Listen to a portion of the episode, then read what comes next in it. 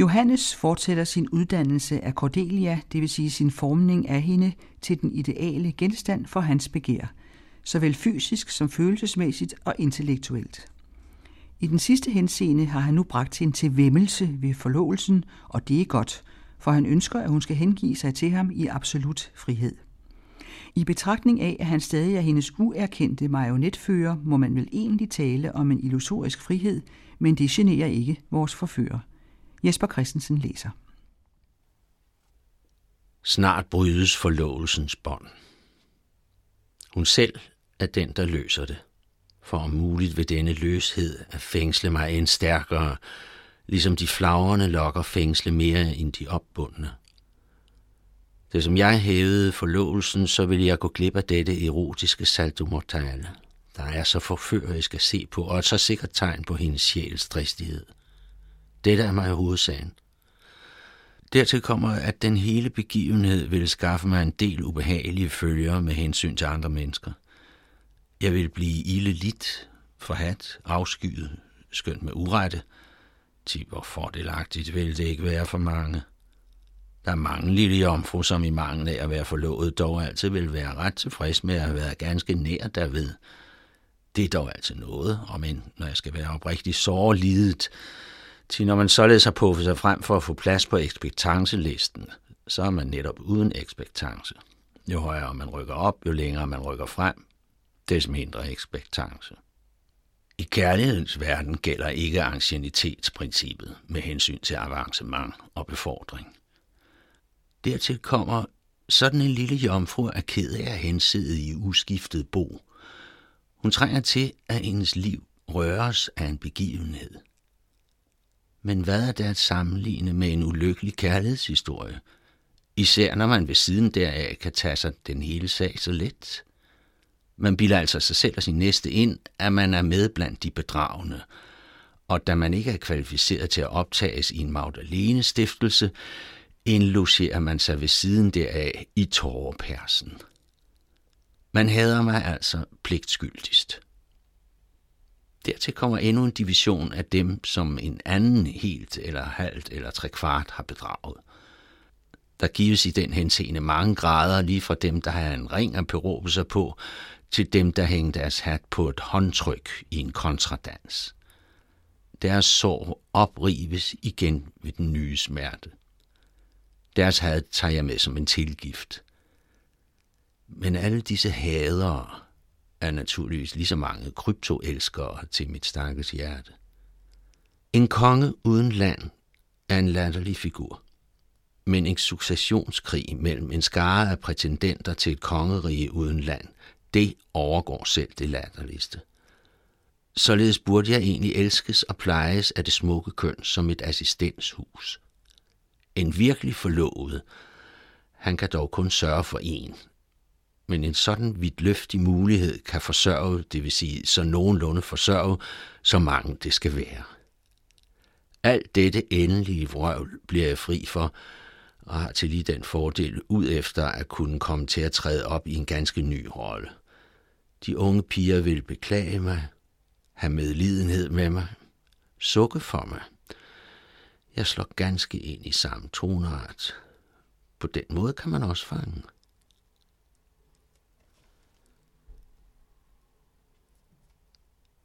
Det er besynderligt nok. Jeg bemærker i denne tid med smerte, at jeg får det angivende tegn, som Horats ønsker enhver troløs pige. En sort tand, til med en fortand, hvor man dog kan være overtroisk. Den tand forstyrrer mig ordentligt. Jeg kan ikke godt lide nogen hentydninger til. Det er en svag side, jeg har.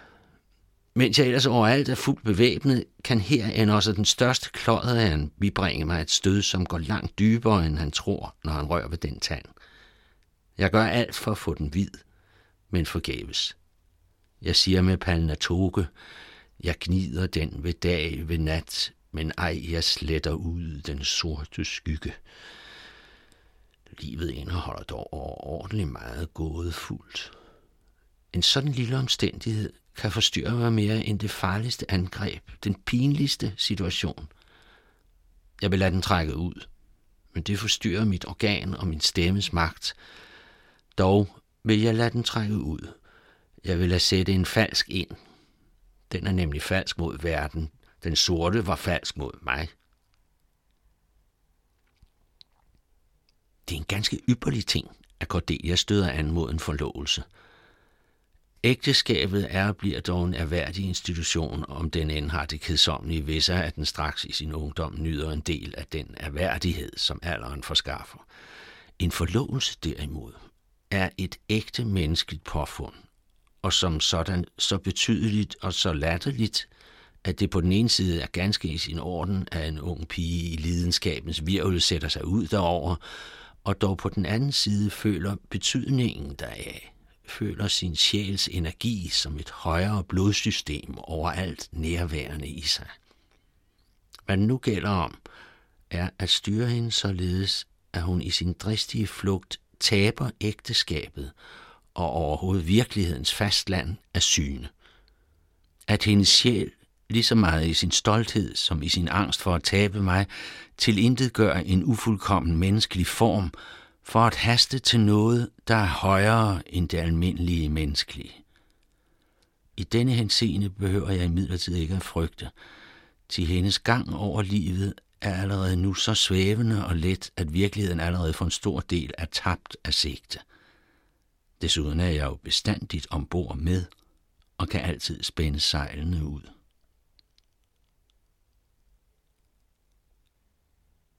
Kvinden er og bliver mig dog et udtømmeligt stof for overvejelser. En evig overflødighed for iagttagelser. Det menneske, som ikke føler trang til dette studium, han kan for mig være, hvad han vil for resten i verden. En ting er han ikke. Han er ikke æstetiker. Det er netop det herlige, det guddommelige ved æstetikken, at den kun træder i forhold til det skønne. Den har væsentligt kun at gøre med den skønne litteratur og det smukke køn. Det kan fryde mig. Det kan fryde mit hjerte at tænke mig kvindelighedens sol udstrålende sig i en uendelig mangfoldighed, spredende sig i en sprogforvirring, hvor hver enkelt har en lille del af kvindelighedens hele rigdom, dog således, at det øvrige, der findes hos hende, harmonisk danner sig om dette punkt. I denne forstand er den kvindelige skønhed uendelig delelig. Kun må den enkelte del af skønhed være harmonisk behersket, til ellers virker det forstyrrende, og man kommer til at tænke på, at naturen har ved denne pige tænkt på noget, men det blev der ved. Mit øje kan aldrig blive træt af at haste hen over denne periferiske mangfoldighed, disse den kvindelige skønheds udspredte emanationer. Hvert enkelt punkt har sin lille del, og er dog fuldendt i sig. Lykkelig, glad, skøn. Hver har sit.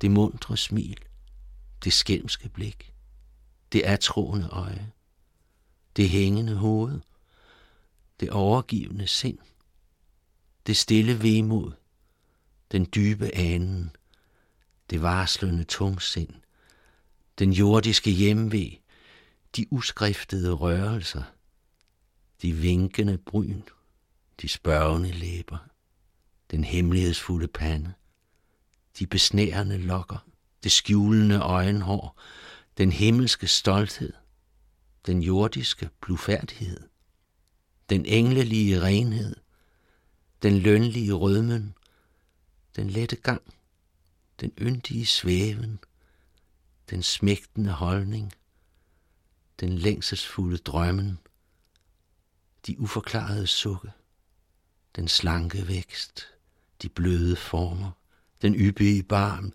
de svulmende hofter, den lille fod, den nydelige hånd. Hver har sit, og den ene ikke det, den anden har. Når jeg der har set, og er der set, betragtet og er der betragtet denne verdens mangfoldighed, når jeg har smilet, sukket, smiret, truet, atrådet, fristet, leet, grædt, håbet, frygtet, vundet, tabt, der lukker jeg viften, der samler det adspredte sig i det ene, delene i det hele. Der glæder min sjæl sig. Der banker mit hjerte. Der opflammes lidenskaben. Denne ene pige, den eneste i hele verden, hun må tilhøre mig, hun må være min. Lad så Gud beholde himlen, når jeg må beholde hende. Jeg ved vel, hvad jeg vælger. Det er så stort, at himlen selv ikke kan være tjent med at dele således. Til hvad blev der tilbage i himlen, når jeg beholdt hende? De troende muhammedanere, de vil blive skuffede i deres håb, når de i deres paradis omfattede blege, kraftesløse skygger. Til varme hjerter kunne de ikke finde. Til al hjertets varme var samlet i hendes bryst. Trøstesløse ville de fortvivle, når de fandt blege læber, matte øjne, en ubevæget barm, et fattigt håndtryk. Sig al læbens rødme og øjets ild og barmens uro og håndtrykkets forjættelse og sukkets anelse og kyssets besejling og berøringens skælven og omfavnelsens lidenskab. Alt var forenet i hende, der på mig øslede med, hvad der var nok for en verden, både her og hisset. Således har jeg ofte tænkt over denne sag. Men hver gang jeg tænker således, bliver jeg altid varm, fordi jeg tænker mig hende varm. Skønt man nu i almindelighed antager varme for et godt tegn, så fører dog deraf ikke, at man vil indrømme min tænkemåde det hæderlige prædikat, at den er solid. Derfor vil jeg nu til en afveksling selv kold tænke hende kold. Jeg vil forsøge at tænke kvinden kategorisk. Under hvilken kategori må hun opfattes? Under væren for andet. Det må imidlertid ikke tages i slet forstand, som om den, der var for mig, til lige var for en anden. Man må her som altid ved abstrakt tænken afholde sig fra et hvert hensyn til erfaring.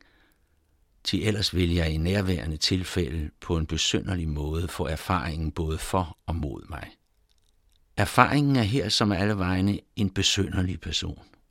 Til dens væsen er altid at være både for og imod. Hun er altså væren for andet. Man skal atter her fra en anden side ikke lade sig forstyrre af erfaringen, som lærer, at det er sjældent, man træffer en kvinde, der i sandhed er væren for andet, da en stor mængde i almindelighed er slet intet, hverken for dem selv eller for andre. Denne bestemmelse har hun nu til fælles med hele naturen, med alt det feminine overhovedet. Hele naturen er således blot for andet. Ikke i teleologisk forstand, således at det enkelte led af naturen er for et andet enkelt led, men den hele natur er for andet, er for ånden. Således er det igen med det enkelte. Plantelivet for eksempel udfolder i al naivitet sine skjulte ynder og er blot for andet. Ligeså er en gåde, en charat, en hemmelighed, en vokal osv. blot væren for andet. Deraf lader det sig også forklare, hvorfor Gud, da han skabte Eva, lod en dyb søvn falde på Adam. Til kvinden er mandens drøm. Også på en anden måde læres af en fortælling, at kvinden er væren for andet. Det siges nemlig, at Jehova tog et af mandens sideben.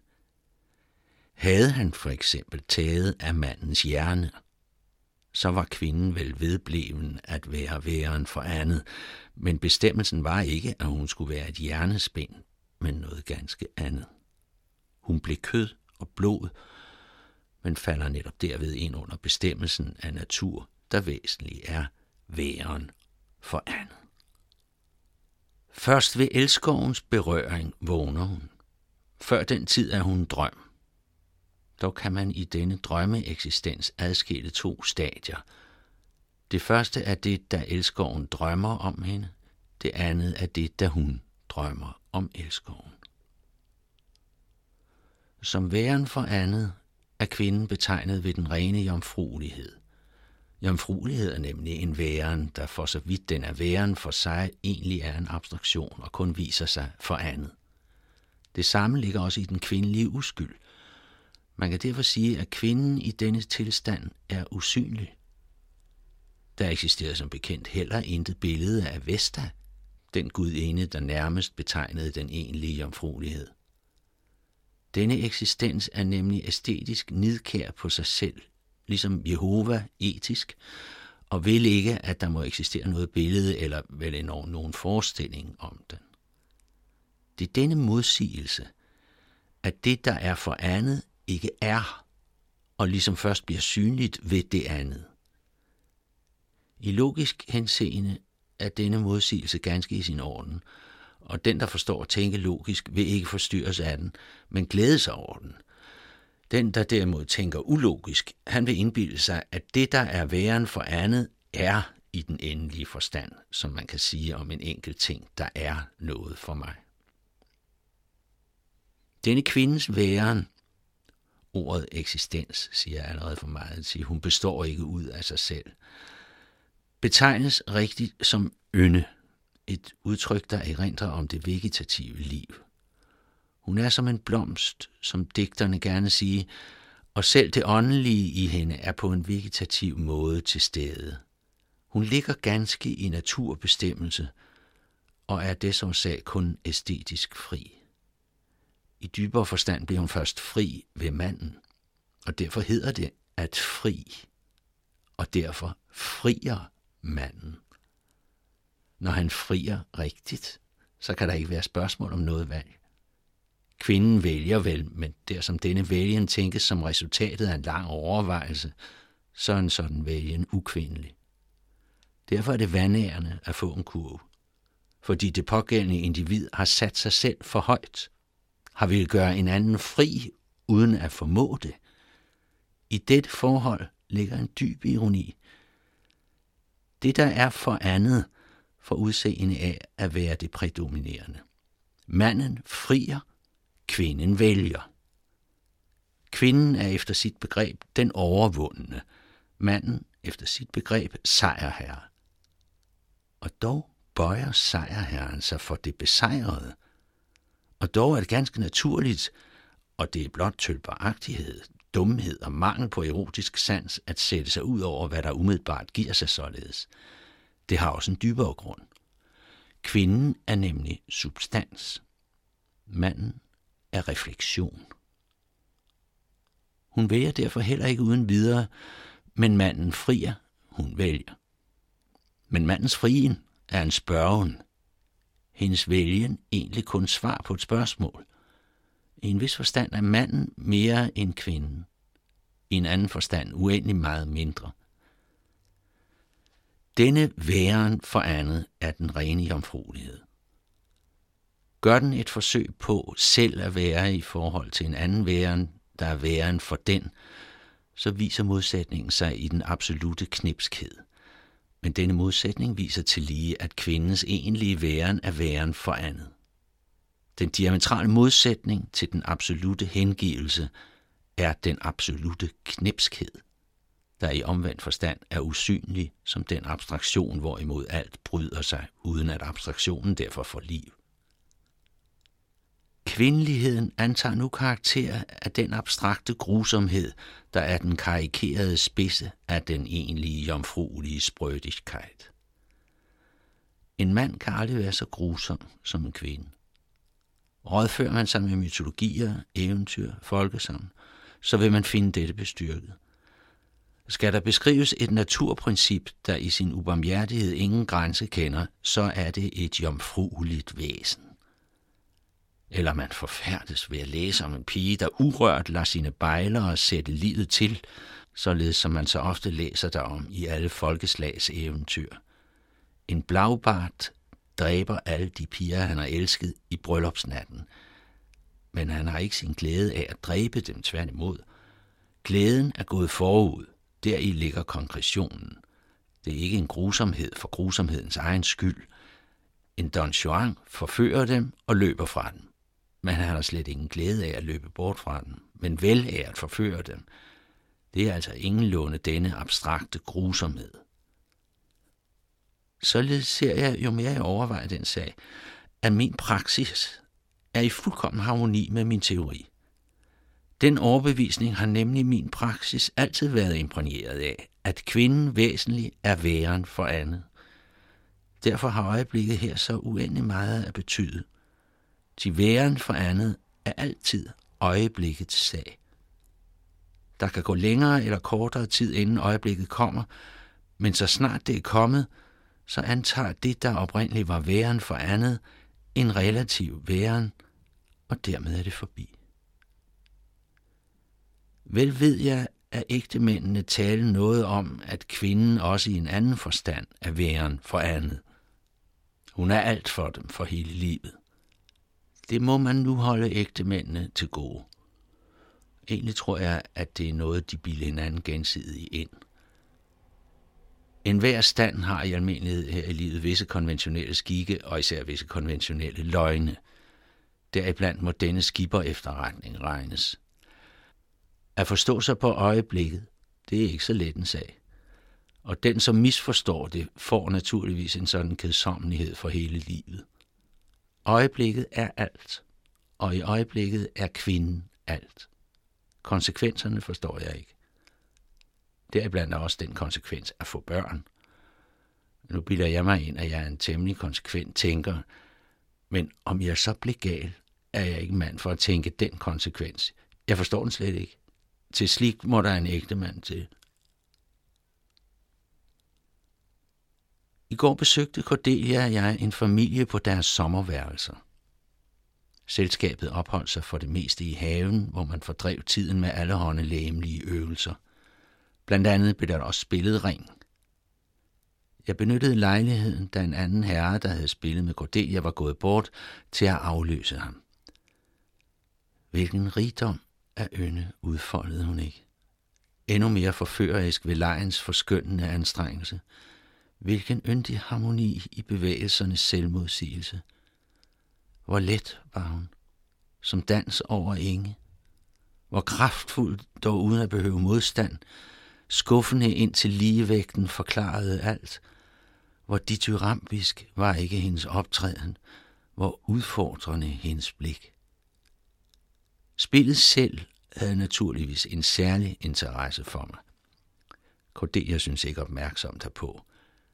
En allusion af mig til en af de tilstedeværende om den smukke skik at veksle ringe slog som et lyn ned i hendes sjæl. En højere belysning hvilede fra dette øjeblik over den hele situation. En dybere betydning imprægnerede den. En højere energi gennemglødede hende. Jeg holdt begge ringene på min stok. Jeg stansede et øjeblik, vekslede et par ord med de omkringstående. Hun forstod denne pause. Jeg kastede atter ringene til hende. Lidt efter greb hun dem begge på sin stok. Hun kastede dem, som er vandvarer, begge to lodret i vejret på en gang, så det var mig umuligt at gribe dem. Dette kast blev ledsaget med et blik fuldt af ubegrænset forvågenhed. Man fortæller om en fransk soldat, der havde gjort felttoget med i Rusland, at hans ben formedels koldbrand blev sat af. I samme øjeblik, som den smertefulde operation var overstået, greb han benet i fodbladet, kastede det i vejret og råbte "Vive l'empereur!" Med et sådan blik kastede hun, selv skønnere end nogensinde før, begge ringe i vejret og sagde ved sig selv "Leve elskoven!" Jeg fandt det imidlertid ikke rådeligt at lade hende løbe løbsk i denne stemning, eller at lade hende ene med den, af frygt for den mathed, der så ofte følger ovenpå. Jeg forholdt mig derfor ganske roligt, og tvang hende ved hjælp af de omgivendes tilstedeværelse til at vedblive at spille, som om jeg intet havde bemærket. En sådan adfærd giver hende blot mere elasticitet.